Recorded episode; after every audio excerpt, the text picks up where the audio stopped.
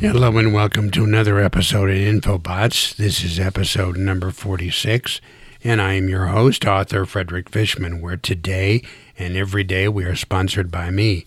So for links to all my books, apparel, and gear, go to my main InfoBots website at infobots.com, is spelled with two T's at the end, infobots.com. You can also help us out and show your support by visiting our Patreon page at patreon.com forward slash Infobots podcast. Okay, let's get going.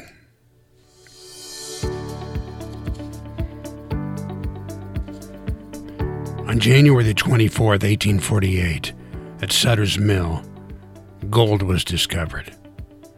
Near Coloma, California, that's up in Northern California. The rumors were confirmed in March of 1848, and the rush was on. Over 300,000 people flooded into the area looking for gold. But it wasn't until May the 20th of 1873 when businessman Levi Strauss and Reno, Nevada tailor Jacob Davis were given the patent to create the work pants reinforced with metal rivets, marking the birth of one of the world's most famous garments, blue jeans, and giving the 49ers looking for gold and everybody else from that time forward a pair of pants that were durable and could stand up to the use and wear of hard work. In San Francisco, Levi Strauss had established a wholesale dry goods business under his own name and worked as the West Coast representative of his family's firm.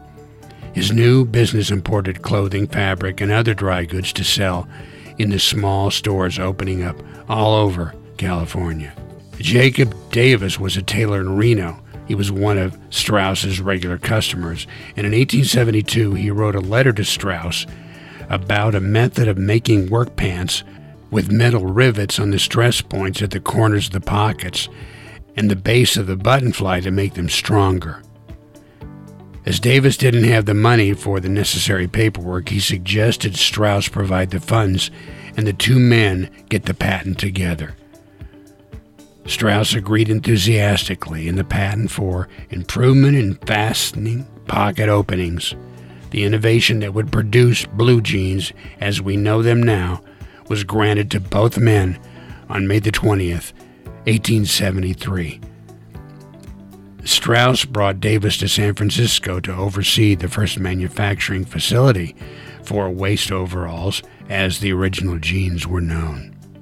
At first, they employed seamstresses working out of their homes, but by the 1880s, Strauss had opened his own factory the famous 501 brand jean, known in 1890 as XX, was soon a bestseller and the company grew quickly. By the 1920s, Levi's denim waist overalls were the top selling men's work pants in the United States. As decades passed, the craze only grew, and now blue jeans are worn and beloved by men and women, young and old, around the world. So now you know. And I want to thank you very much for joining us here and listening to this episode of the Infobots podcast. We hope you will support our efforts to bring you this daily Infobots podcast by visiting our Patreon page at patreon.com forward slash Infobots podcast. So join us again for another episode of Infobots. Bye bye.